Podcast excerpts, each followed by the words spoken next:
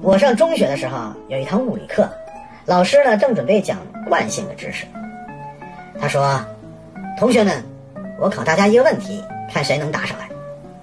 一只狗横穿马路，一辆高速行驶的公交车来了一脚急刹车，这时车里的人身体前倾，这是什么现象呢？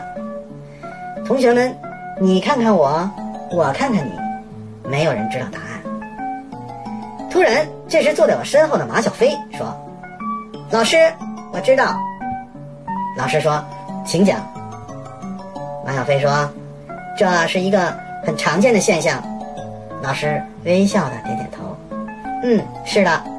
那么是什么现象呢？”马小飞继续说：“大家都想看看，狗是不是被撞死了，属于凑热闹的现象。”